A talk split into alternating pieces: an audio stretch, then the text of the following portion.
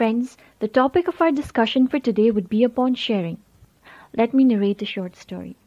It's about a man called Vinod Lokhande who was born in a village in the deep interior valleys of Maharashtra. So, being born in a family of farmers and with the minimum facilities, he grew up to become one as well. Engaging in agriculture, he had worked really hard and prospered in his way. Along with growing corn, he had stocks of cows and bulls, which helped him in tilling the land for farming and as an extra income by selling the milk. As it happens in the villages, at a very young age of twenty three he got married to Shanta Devi and was soon gifted with two lovely daughters. But this doubled his responsibilities. To keep up, he began to grow and harvest other fruits and vegetables in small scale so that it could add a little more income to satisfy his family needs. Now, in the interior most and remote locations of India even now, a girl child born to a family is nothing less than a curse, and for Vinod it was a double trouble. Yet he considered his daughters to be a boon rather than a curse, and with the government aided funds and programs along with his hard worked income, he nurtured both his daughters in the best way he could and educated them in the best possible way.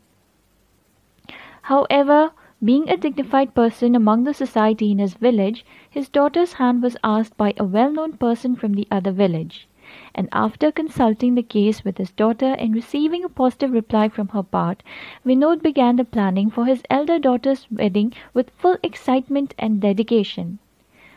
But little did he know that he would soon meet up with an accident. With God's grace, nothing much happened to him. The wedding bells knocking at the door, he was confused and deeply feared although he did not have the stress to collect money for dowry, as his going to be son in law was an officer with a decent rank and decent nature, he still had to manage money to conduct and organize his daughter's wedding. Unfortunately, it was a dreaded year, with no hope of the yield. The monsoon delayed, and with this, Vinod's blood pressure increased. Soon it was announced that a farm festival would begin whereby the villagers would be allowed government aided funds. This seemed to be a great opportunity for Vinod to make the best use of it, so that he can successfully make profit out of it for his dear daughter's wedding. So with great energy, Vinod began the process of cultivating the crops. The government officers and helpers soon filled up the village along with press, media, and reporters. While surveying the area, they found Vinod helping the other villagers to get the best quality of corn seeds. The perplexed reporters asked him, Sir, why do you share your best seeds with your neighbors, knowing that they are also going to enter their corn into the competition against you? Would this not make it difficult for you to win? Vinod looked up and took a deep breath before he replied.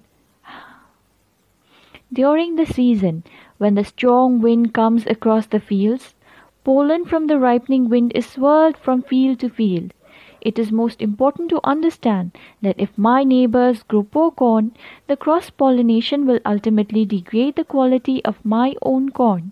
So if I want to grow great corn, I must help my neighbors grow good corn as well. In order to live a meaningful and happy life, we must see the importance of enriching the lives of others. True happiness is found when we share with others. So when time came, Vinod successfully won the contest and earned double of what he would normally get. He celebrated his daughter's wedding with full excitement and fun. He was happy indeed of what he had done. Friends, the moral of this story is that when we give and share merrily and accept delightedly, each and every one is blessed.